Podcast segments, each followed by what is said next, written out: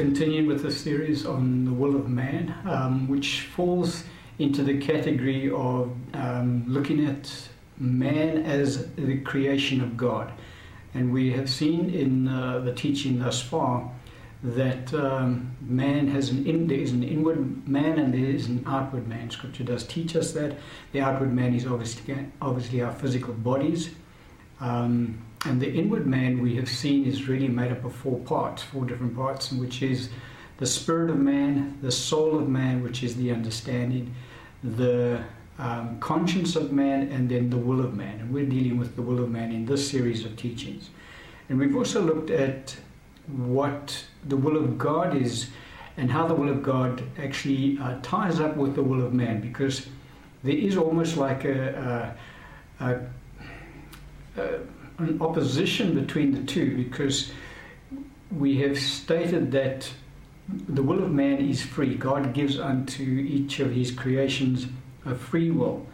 Um, but nevertheless, the will of God is accomplished and his will always prevails in the affairs of mankind. So we really wanted to um, try and understand how it is possible that we, as God's creation, have our own free will, and yet the will of God still prevails in the affairs of mankind. And so we've been looking at various aspects of the will of God as it relates to um, our interaction with Him, and obviously as it relates to our walk um, with our own will, our free will that we have received from God. And so we saw one of the, the, the cornerstones that you we have to understand in order to understand this concept of the how our will and God's will um, can in fact be in sync, even though um, you know majority of the world's their will is completely opposite opposite to the Lord. We saw that God knows everything and He is all knowing. He knows all of the future. Um, God never starts anything before He ends it. And so God is able to um, predestine lives based on His foreknowledge of individuals. And we saw that in Scripture. We saw that whenever we look at the, the concept that is taught in Scripture, because it's a very clear concept uh, of predestination, it is always linked to the foreknowledge of God. Translated means God knows how a person is going to react and how a person, uh, the choices that a person will make based on their free will given to them by God. And then, based on God's knowledge of that individual's choices that they will make, He then predestines their lives accordingly. And we saw that um, although God does know everything, He doesn't reveal all of His knowledge to all of His children. In fact, He doesn't reveal all of His knowledge to any of us. Um, for you know, there's just no ways that we can absorb all of the knowledge of God, and so He only reveals to His children certain portions of His knowledge, that which is applicable to our own lives, and that is which we need in that moment in order to uh, complete His will for our lives. But He never reveals everything to us, and so when we preach the gospel, our Lord has instructed us to go into all the world and to preach the gospel to every creature. Um, now, when we do that, God knows those that we are going to preach to, who among the, the people we will preach to will, in fact, uh, accept His word and, in fact, uh, receive Jesus Christ as their Lord and Savior. And God also knows those who will reject that. Um, none of that takes God by surprise. He knows who's going to accept his son and who's going to reject his son. Nevertheless, he still uh, um, instructs us to go out into all the world and preach the gospel to every creature. Now, he does guide us in these areas, and we had a look at Paul's ministry when Paul was seeking where to go minister with his ministry team, I think on the third missionary journey, or the second one. Um, the Holy Spirit said, Don't go here, don't go there, but you can go there because the Holy Spirit knew where the gospel would be accepted and where it wouldn't be accepted. And so the Holy Spirit did guide Paul to a degree. Um, because God knew exactly who would accept and who would who would reject the gospel. And we looked at certain uh, scriptures. We saw in Acts 13:48 the scripture says, "Now when the Gentiles heard this, this was Paul and his team preaching the gospel, they were glad and glorified the word of the Lord, and as many as had been appointed to eternal life believed. And so they had already been appointed to eternal life. We, we also saw that uh, Scripture is very plain, is that right from the foundation of the world, God has done everything. Um, none of it is stuff that God is working on. There's no work in progress. God has rested from his labors. The Bible teaches us on the seventh day, God rested from all of his works.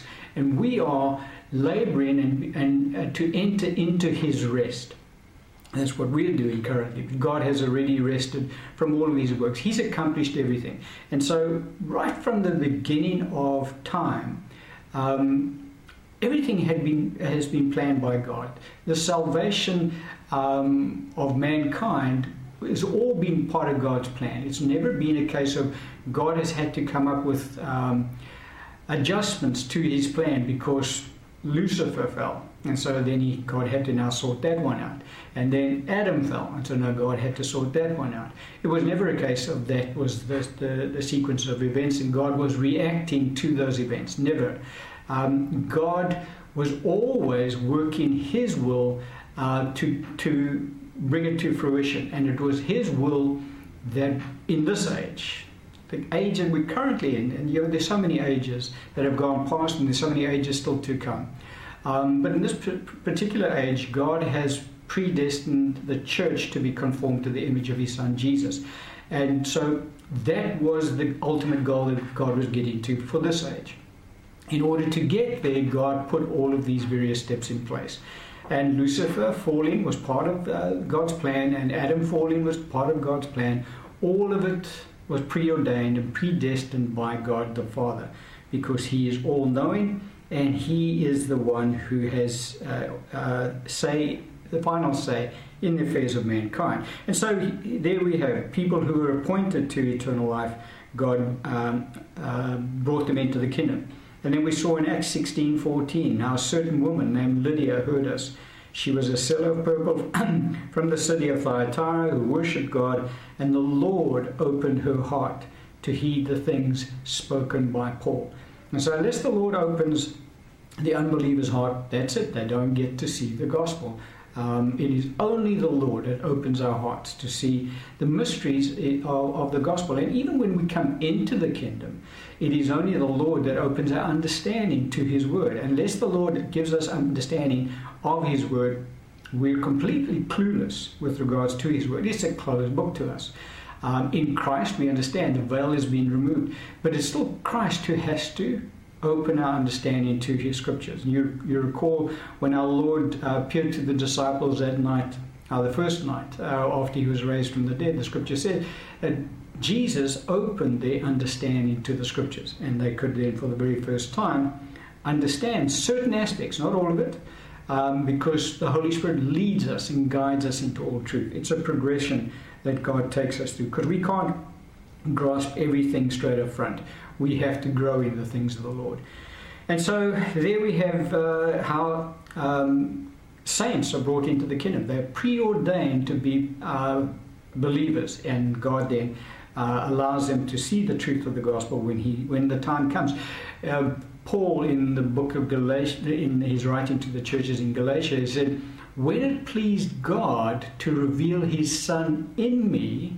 Um, he uh, God then brought uh, Paul into the kingdom. So Paul was brought into the kingdom of God at the exact time that it pleased God. Okay, Paul, now's your time to come into the kingdom of God, and uh, and so God saved Paul at that time, not before. It wasn't his time. Paul says, when it pleased God to reveal His Son in me, um, and then he went on to say, you know, basically that he was born again. And you know, in the book of Revelation, there's uh, there's a passage of scripture where there are angels um, that are waiting at the river Euphrates. Now, obviously, this is in the spirit realm, and the scripture says that those particular angels have been prepared for that year and our day and our month and hour. And that's what they do. They're waiting there. They've been waiting there since God created them. They've done nothing except wait there until God says, okay, now's your time. And they will then do what God has called them to do. And so that's how God, you know, He's in charge of this whole universe that He's created. He's God. And uh, I'm just so thankful that He is. And then we have uh, on the other side of the coin, uh, Peter teaching us about the fact that the unbelievers are appointed for destruction. For in 1 Peter 2 7, 8, uh, 7 and 8 says, Therefore, to you who believe he is precious, but to those who are disobedient, talking about the unbelievers, the stone which the builders rejected has become the chief cornerstone, and a stone of stumbling and a rock of offense. They stumble, being disobedient to the word, which is to which they also were appointed. So God appointed them to be disobedient to the word of God because God predestines all of our lives based on his foreknowledge of us. That's how God does it. And then we saw that even once we come into the kingdom of God, um, God still predestines lives. So, uh, you know, we, we looked at the example of salvation. Um, and then also, don't forget, we, we, mentioned about the fact that God has His perfect will and He has His permissible will. We, we saw in previous teachings that it is the perfect will of God that everyone be saved. The Bible says, um, For it is not the will of God that anyone should perish. And so, God's perfect will for, the, for mankind is that everyone be saved. However, not everyone in, of, of, mankind is saved. We, know, we understand that. Now, why is that? The reason is because the free will of man reigns supreme in this life. God will never override the free will of man. We make our own choices. But God knows what choices we're going to make. And so, based on the fact that He knows His foreknowledge of us, His foreknowledge of, of the choices we will make when presented with the, with the, the, the choice, God then predestines our lives accordingly. And so, even when we come into the kingdom of God, God still predestines the lives of His saints because He understands that certain of His saints are going to be Paul's and they're going to be completely sold out for Him. And He can then um, predestine their lives to serve Him completely. And, you know, Paul was really a radical Christian. And he understands that there are other believers out there who are nominal Christians and God can only expect so much from them. And so He predestines their life in uh, that manner.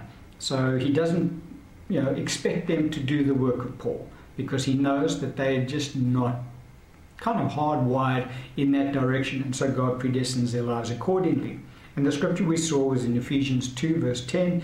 He says, For we are His workmanship, created in Christ Jesus for good works which God prepared beforehand that we should walk in them. Now, that beforehand was right from the foundation of the world. We don't, we're not going to go through all the scriptures again, but that's when God prepared, prepared the good works that each one of us are called by Him to walk in. Now, the scripture says, uh, good works which we should walk in, not that we will. So it's still up to us. God gives us the choice. He says, guys, this is what I want you to do for me while you're on the planet and we say, God, yes, I'm going to do it, or God, no, I've got my own agenda, thank you very much. And then we have stepped outside of His perfect will for our lives into His, He permits us to do that because God is not a dictator. And so God never forces anybody to do anything against their will in this life. Outside of this life, things change. We said that. We said that God is the one who casts into hell, and no one goes into hell uh, willingly. They all rebel against being cast into hell. But by that time, there's no choice. Uh, at that time, once we leave this planet, the free choice is taken away. And we are then, well, the unbelievers are subjected to eternal condemnation. Now, the free choice of the believers remains in place. So, even though when we're absent from the body, we're present with the Lord, the, the saints in heaven still have their own free choice. God does not remove that ever. It is a, um, a part of the creation of man. For God has his own will. Remember when our Lord was, on, uh, was in the Garden of Gethsemane? Now, this is the Son of God. I understand he came to the earth as the Son of Man, but he was still the Son of God. And look what he says um, Father, not my will, but yours be done. And so there is God, because Jesus and the Father are one and they're both God and Holy Spirit. But nevertheless, there was a um, not a separation. It was a separation of will because God's will for Jesus was that he go to the cross and suffer, you know, God's wrath for the sin of mankind. Jesus' natural human will, because he was a man, he is a man. Uh, there's one mediator between um, man and God, the man Christ Jesus. And so Jesus is God, but he is also a man. And so his will as a man was to recoil from that which God the Father was expecting him to do. And that was the, the, the, the, issue that he went through in, in the Garden of Gethsemane. That was when he was sweating blood because of the, the absolute horror, um, the emotional distress that he was going through, knowing what he was being faced with. And his natural instinct, his human instinct, was to withdraw from that and say, I, I, I can't do this. Father, if there's any other way, can we find another way? I can't do what you're asking me to do. And so he says, Not my will, but your will be done. So obviously, the will of the Father and the will of the Son were not in sync at that moment. Um, because Jesus was wanting to do something else. He didn't want to do what the Father wanted him to do. Nevertheless, he then submitted instantly, he submitted his will to the Father. For he said, Nevertheless, not my will, but your will be done. And so even Jesus, who is one with the Father and have always been, has always been one with the Father, has his own free will. He has that ability. Um, and so God is not a dictator. That's not how God operates. So every creation of God in heaven today, every saint, every angel, we've had a look at, we, we just read a recap on that. But every creation of God has their own free will. And every saint in heaven still exercises their own free will. Um, God does not force them to do anything in heaven. They do all that they do of their own free will. And that's why our Lord taught us to pray, um, Our Father in heaven, your will be done on earth as it is in heaven. Because in heaven there is no opposition to the will of God, because everyone is completely submissive of their own free will to the will of God. Um, on earth, it's not like that because on earth there is the flesh, and the flesh rebels against the, the, will of God. And so that's why Lord said we should actually be praying along this line that the will of the Father be done in our lives, even as it is in heaven. Um, translated means that we would be completely submissive to the will of God our Father. And so, yeah, even uh, the saints today uh, in heaven still have their own free will. It's not a case of now that they are robots. Now, understand the concept being that people think, okay, well, that, that means nobody's going to want to rebel against God because it is a perfect environment. 100% correct. No one wants to rebel against God. But nevertheless, they still have a free will. It does never get taken away from God's creations. That is how God has created us. And then we had a look at the fact that angels have a free will. And we saw. Um, the example of Lucifer. And we'll read that scripture again. This is the, the thought process that went through Lucifer's mind be, prior to him rebelling against God. This is while he was still um, Lucifer, the anointed cherub. He was not yet uh, Satan, uh, the fallen angel. He was still Lucifer, the anointed cherub. And look at what he thinks. Um, Isaiah 14, verse 12 says, How you are fallen from heaven, O Lucifer God is obviously giving us an account of what Lucifer was thinking. Son of the morning, how you are cut down to the ground, you who weaken the nations. For you have said in your heart, and here's all the I wills that Lucifer said I will ascend into heaven. I will exalt my throne above the stars of God. I will also sit on the mount of the congregation the farther sides of the north. I will ascend above the heights of the clouds. I will be like the Most High. And so, as an act of his free will, Lucifer rebelled against God and actually tried to um, do a, a, an angelic coup, I suppose, if want of a better word, because he tried to dethrone God. He really want, he actually believed he could do that. Shows you what a, a powerful being he really was, and he is still a powerful being, by the way. Um, that he could that this could even enter into his consciousness that he could supplant God. But nevertheless, he thought that way and he did and he acted on that as an act of his free will. And then we saw that the book of Revelations teaches us that um, the dragon with his tail draws in Revelations 12:4 a third of the stars to the earth, and so we understand that a third of the angels uh, followed after Lucifer in rebellion against God. And they did that as an act of their free will as well. No one forced them to rebel against God, they chose to rebel against God. And so, angels most definitely have a free will. The other two thirds of angels have never rebelled against God. Of, an act, of an, an act of their own free will, they continue to remain submissive to the will of God and they continue to serve Him of their own free will. And then we had a look at um, even the living creatures that are on the earth, and we saw that God even creates them with their own free will. Now, that's a bit of a strange thing to get our minds around, but nevertheless, it's true. This is what uh, Scripture teaches us. And uh, we had a look at the account, which is quite a, a, a graphic, a vivid account, really, of an, an animal displaying their own free will. And uh, we looked at um, in Numbers 22, verse 28, where Balaam the prophet uh, was uh, getting into some weird stuff, and his donkey actually saved his life uh, three times. And uh, so we pick up the account. The scripture says, Then the Lord opened the mouth of the donkey. And she said to Balaam, and you know, we made the comment. A lot of people look at this passage of scripture and they say, well, God even spoke through the mouth of a donkey. Not the case at all. God didn't speak here. This was the donkey speaking to Balaam. And she was saying, know, this is what I've been doing for you all this time. But anyway, let's just read the account quickly. It says, What have I done to you? This is the donkey speaking. That you have struck me these three times. So, three times she had saved his life. You can go read the account.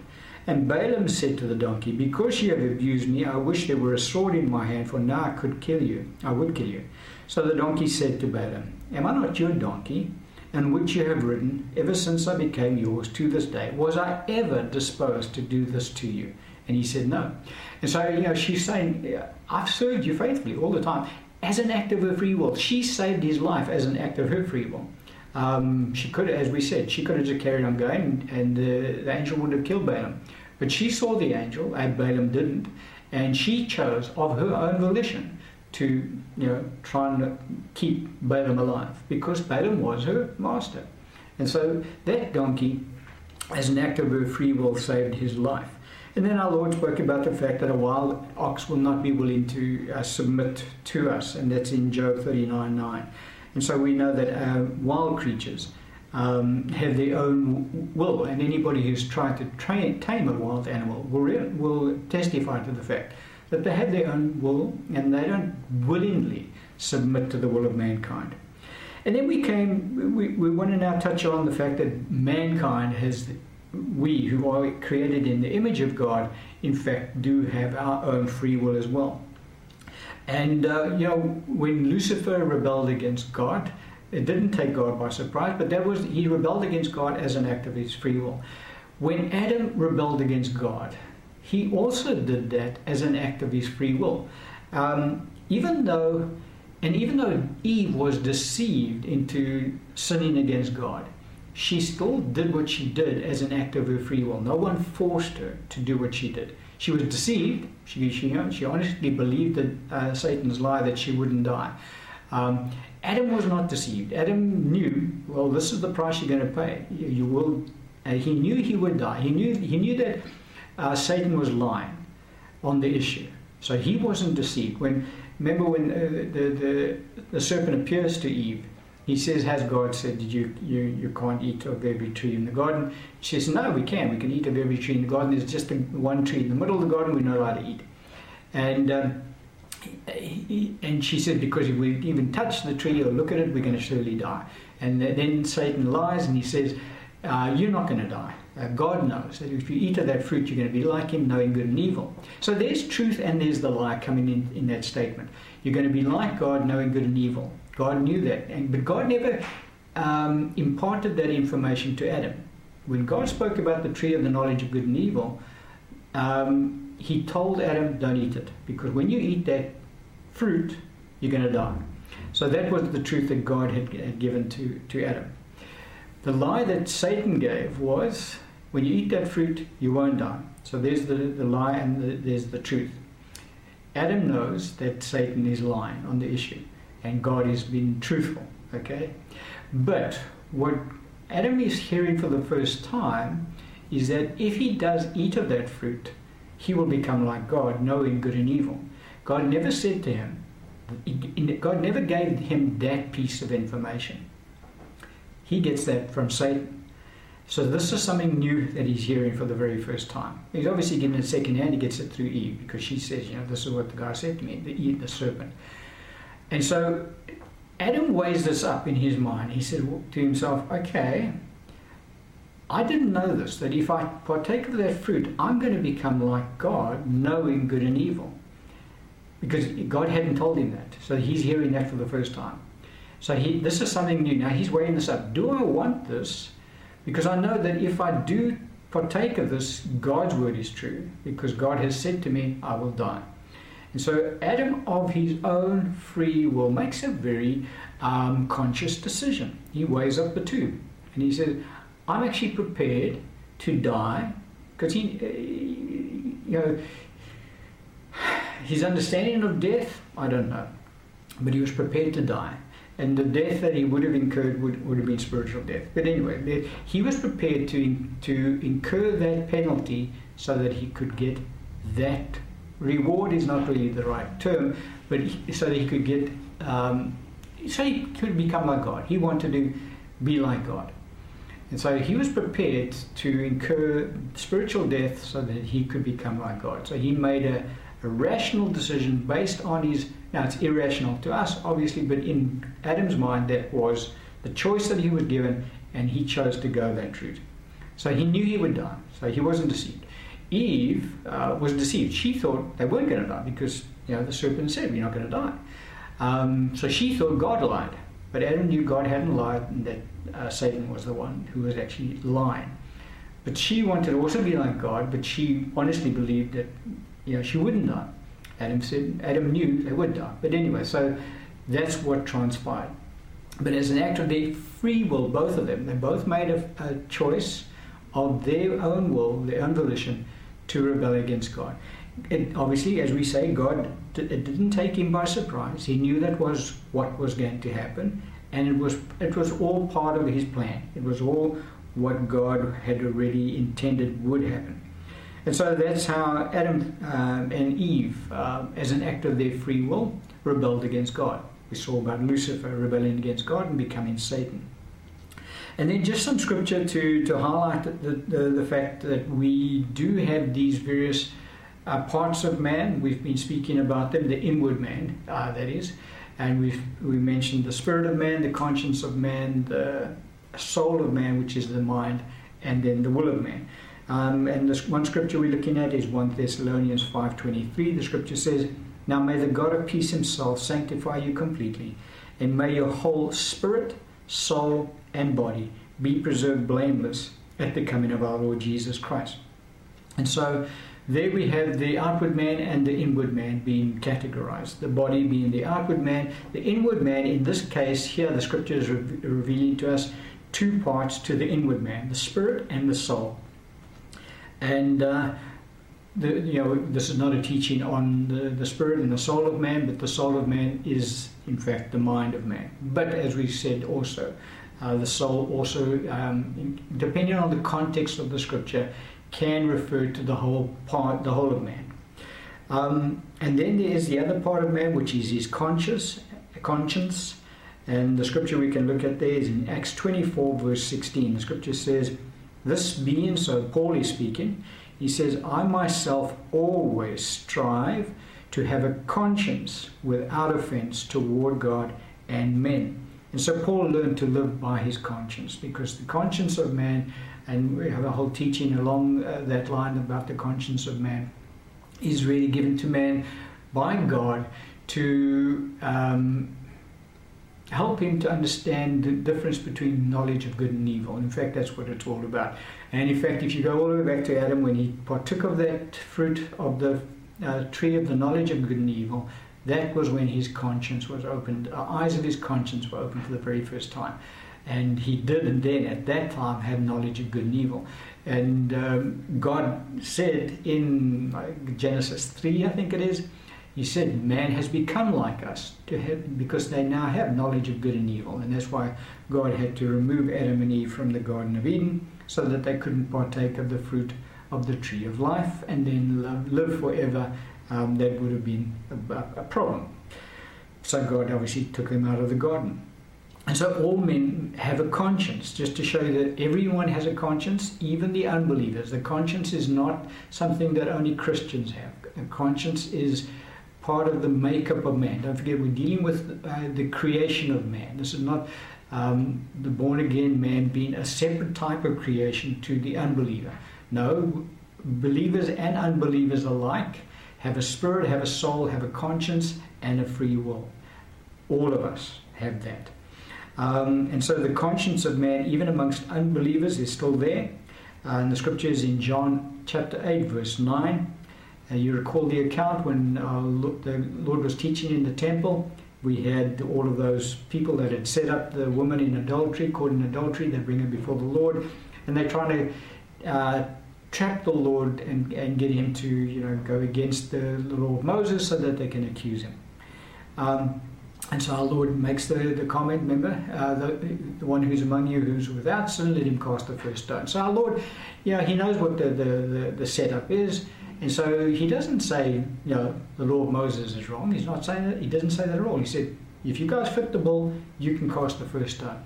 And so, you know, he's kind of supporting the law of Moses. Um, and so when he makes that statement, the Lord makes the statement, why does he do it? Because he knows that each they've got a conscience. He, he knows that their conscience will convict them. What he has to do is he has to let their conscience kick in. Why do I say that? Well, remember the, the, the, the, the actual passage deals on, on this way that when they come and they accuse the woman in front of it, and, and you know, there's obviously quite a heated environment, and there's obviously a lot of comments that have been made right there. Our Lord, remember, he, he kneels down. He doesn't kneel down, but he crouches down. He begins to write on the ground. Everybody must know what did the Lord write on the ground. Haven't got a clue. You can ask him when you get to heaven. But nevertheless, what he does, he, he starts to doodle on the ground. Now, why does he do that?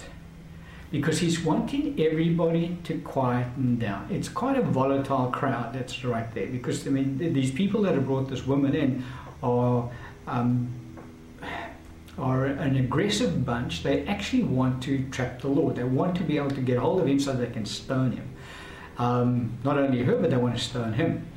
And so, you know, they, they, they're not coming quietly. They, they've come at like almost like a mob. And so our Lord needs to get everybody quietened down. So what does he do? He goes down and he, he, he crouches down on the ground and begins to write. And so slowly but surely everybody started, well, what's this guy doing? You know, and they're shouting the odds, shouting the odds, and he's still busy writing away. And so eventually they all are kind of focused on him. And the, the, the noise quietens down.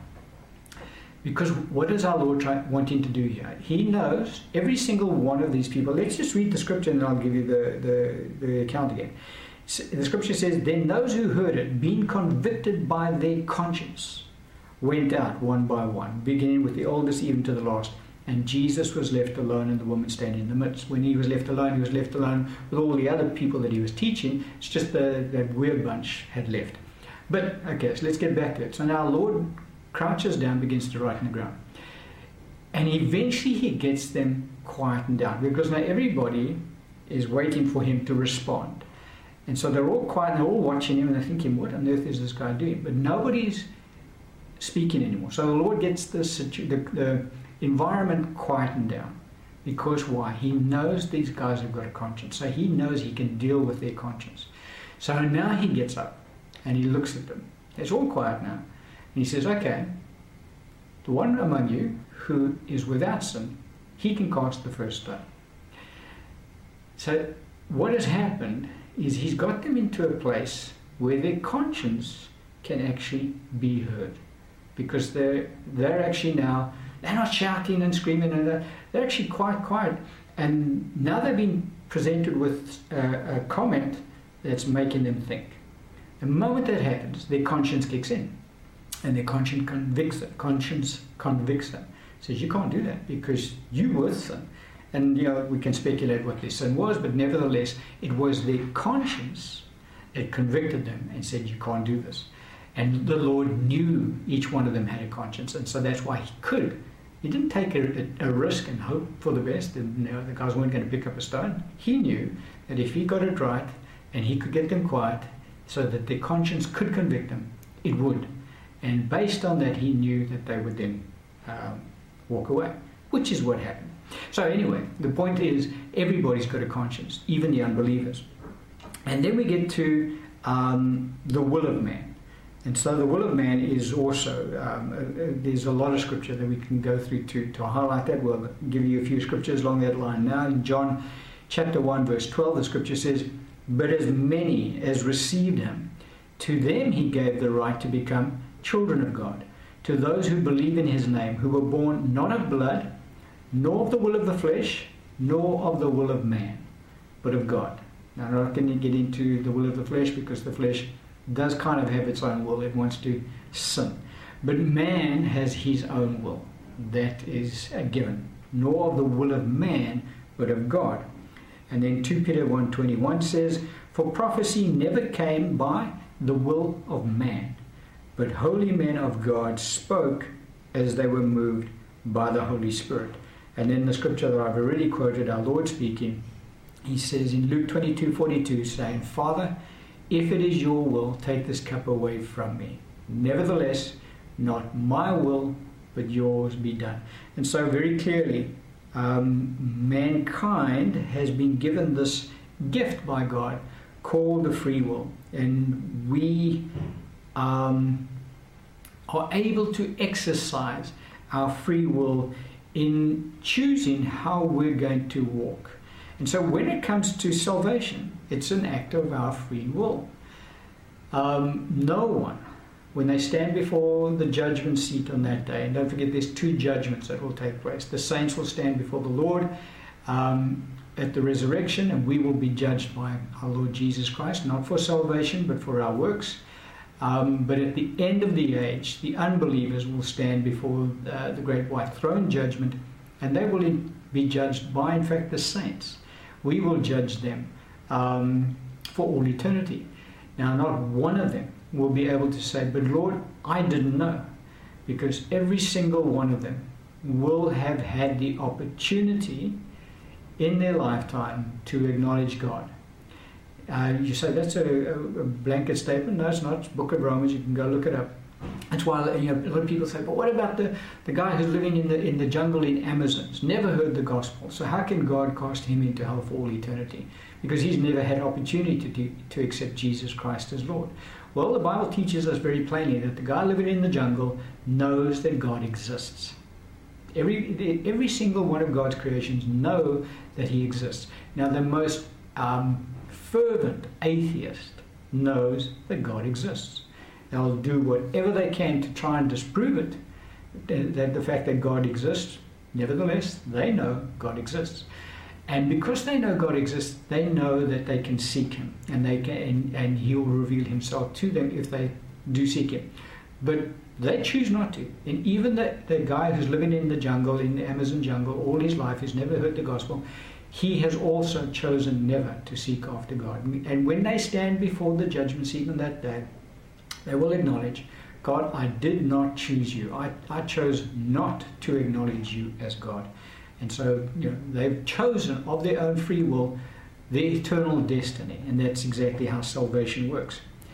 But even as, and as I said, once we come into the kingdom, um, God still gives us our free choice. We decide how we're going to walk in this kingdom that God has brought us into. Uh, and we do that as an act of our free will. And so the, we've had to look at uh, certain aspects of mankind. We've seen that there is a spirit of man, there's the, the conscience, there's the soul, and there's the will, the inward man we're talking about. With regards to the inward man, when we get when we come into the kingdom of God we're, and we're born again, it is our spirit, the spirit of man, that is born again and it becomes a new creation in Christ Jesus.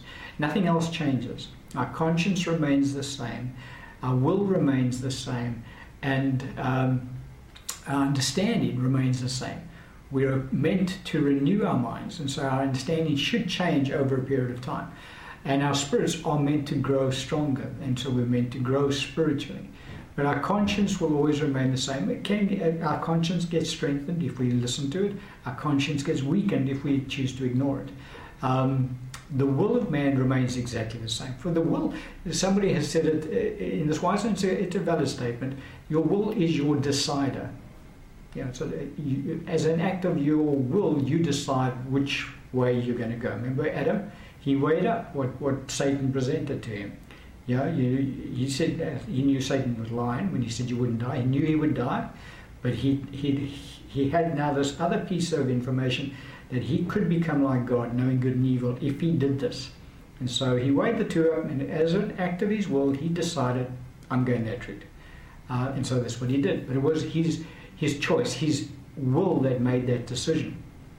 Now, when we get born again, our spirit is perfect and remains perfect. And we're not, this is not a teaching on the spirit of man today, but your, the spirit of man is, the born again spirit of man is perfect before God. That's why the Holy Spirit can reside within our spirits when we're born again. Prior to that, couldn't do it because God can't reside in the presence of sin. And there's no sin in the spirit of the born again believer. And so the spirit of the born again believer always wants to do what is pleasing to God. And he will always do the perfect will of God given the choice. Um, and so when a, a Christian gets born again, remember our conscience, and we haven't really dealt in depth on the conscience, but we, we, had a look at the one aspect of when they wanted to stone the woman, the adulterous lady. Um, we, the conscience is always there, given to us by God to tell us this is right, this is wrong. Do this, don't do that. That's what the conscience is, like a referee.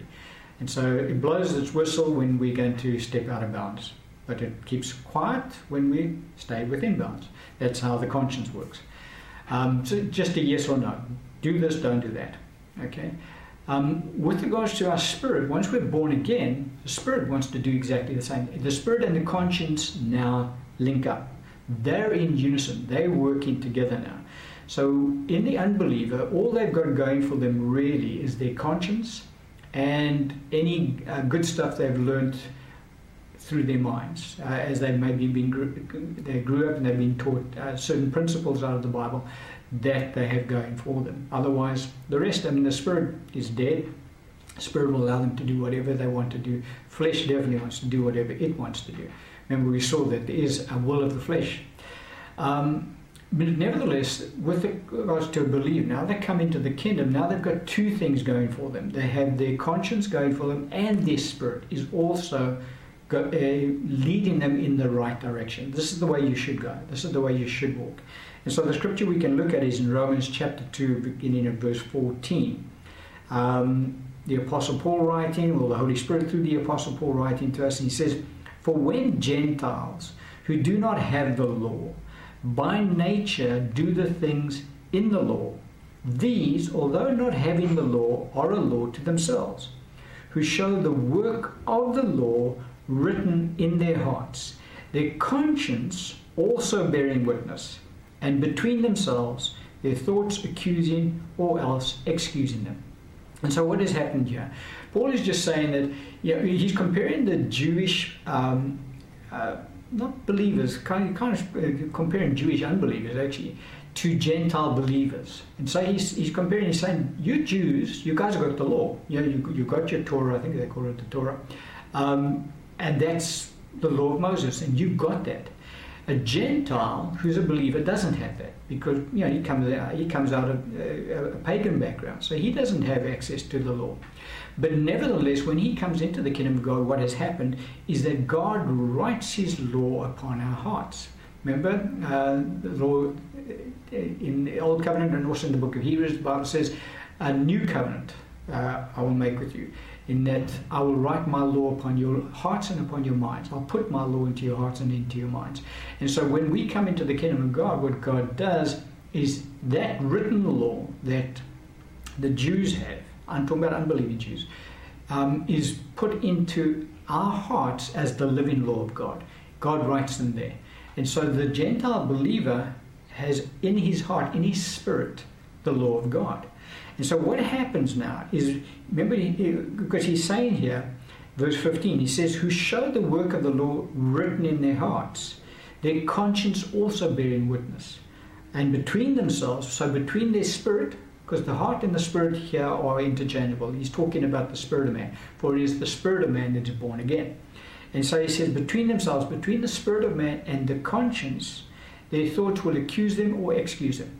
So, whereas before, when an uh, unbeliever was going to do something wrong, the conscience would say, Don't do that. Now they can ignore their conscience, and they, most of them do. But that's all they had. But now that believers come uh, into the kingdom of God, talking about Gentile believers and Jewish believers exactly the same, because God still writes their laws, His laws on the hearts of the Jewish believer. Now what happens is that both the spirit of, of the born again believer and the conscience of the born again believer will accuse that person, the born again believer, if he chooses to do something against the law of God. Or they will excuse the person if he chooses to do something in the law of God. So they, you know, they'll be comfortable.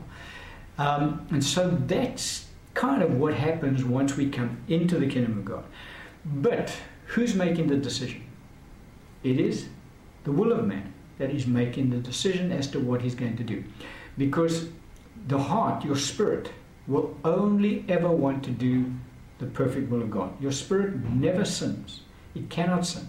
That's what John said it. He said, He who is born of God, in his epistles, he said, He who is born of God cannot sin. Not tries not to sin. It's impossible for the one who is born of God to sin. Peter says it this way He says, Because we have been born again of the incorruptible seed of the Word of God. And so our spirits are born again of incorruptible seed. Incorruptible means exactly that, that cannot be corrupted. And so the spirit of the born again believer cannot commit sin. It can be killed. We won't go down that road. That's another teaching entirely. But nevertheless, the spirit of the born again believer cannot sin. It's impossible. Okay? And so the spirit of the born again believer will only want to do the will of God.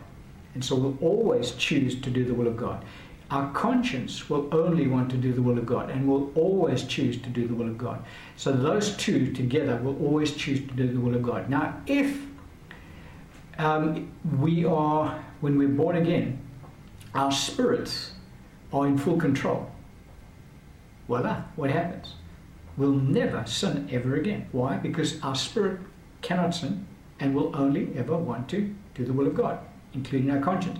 And so every Christian would have it made straight away. They would instantly be completely um, sinless in everything they think, say, and do, because the Spirit is in full control.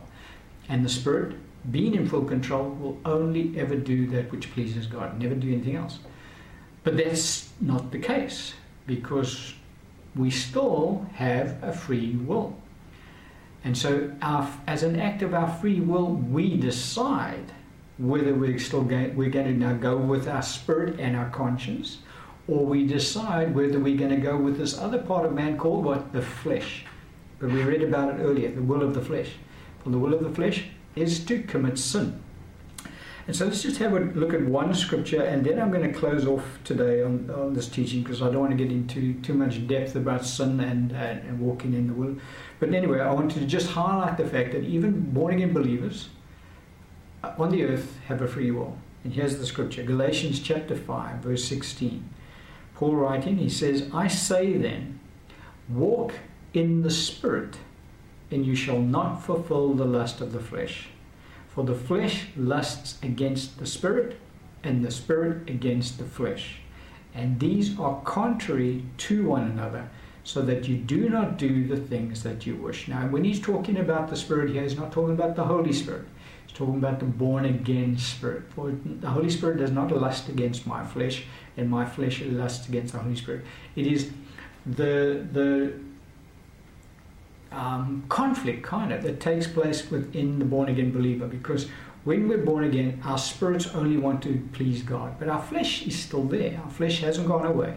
Look in the book of Romans, the flesh is sinful in its very nature. And so the flesh always wants to go against God. And the, but the spirit always wants to please God. And so here the two are in complete opposites. They want to go in different directions. And so Paul admonishes us to walk in the Spirit and not fulfill the lust of the flesh. So we have the choice, and that choice is based on the will of man. We have a choice based on our free will.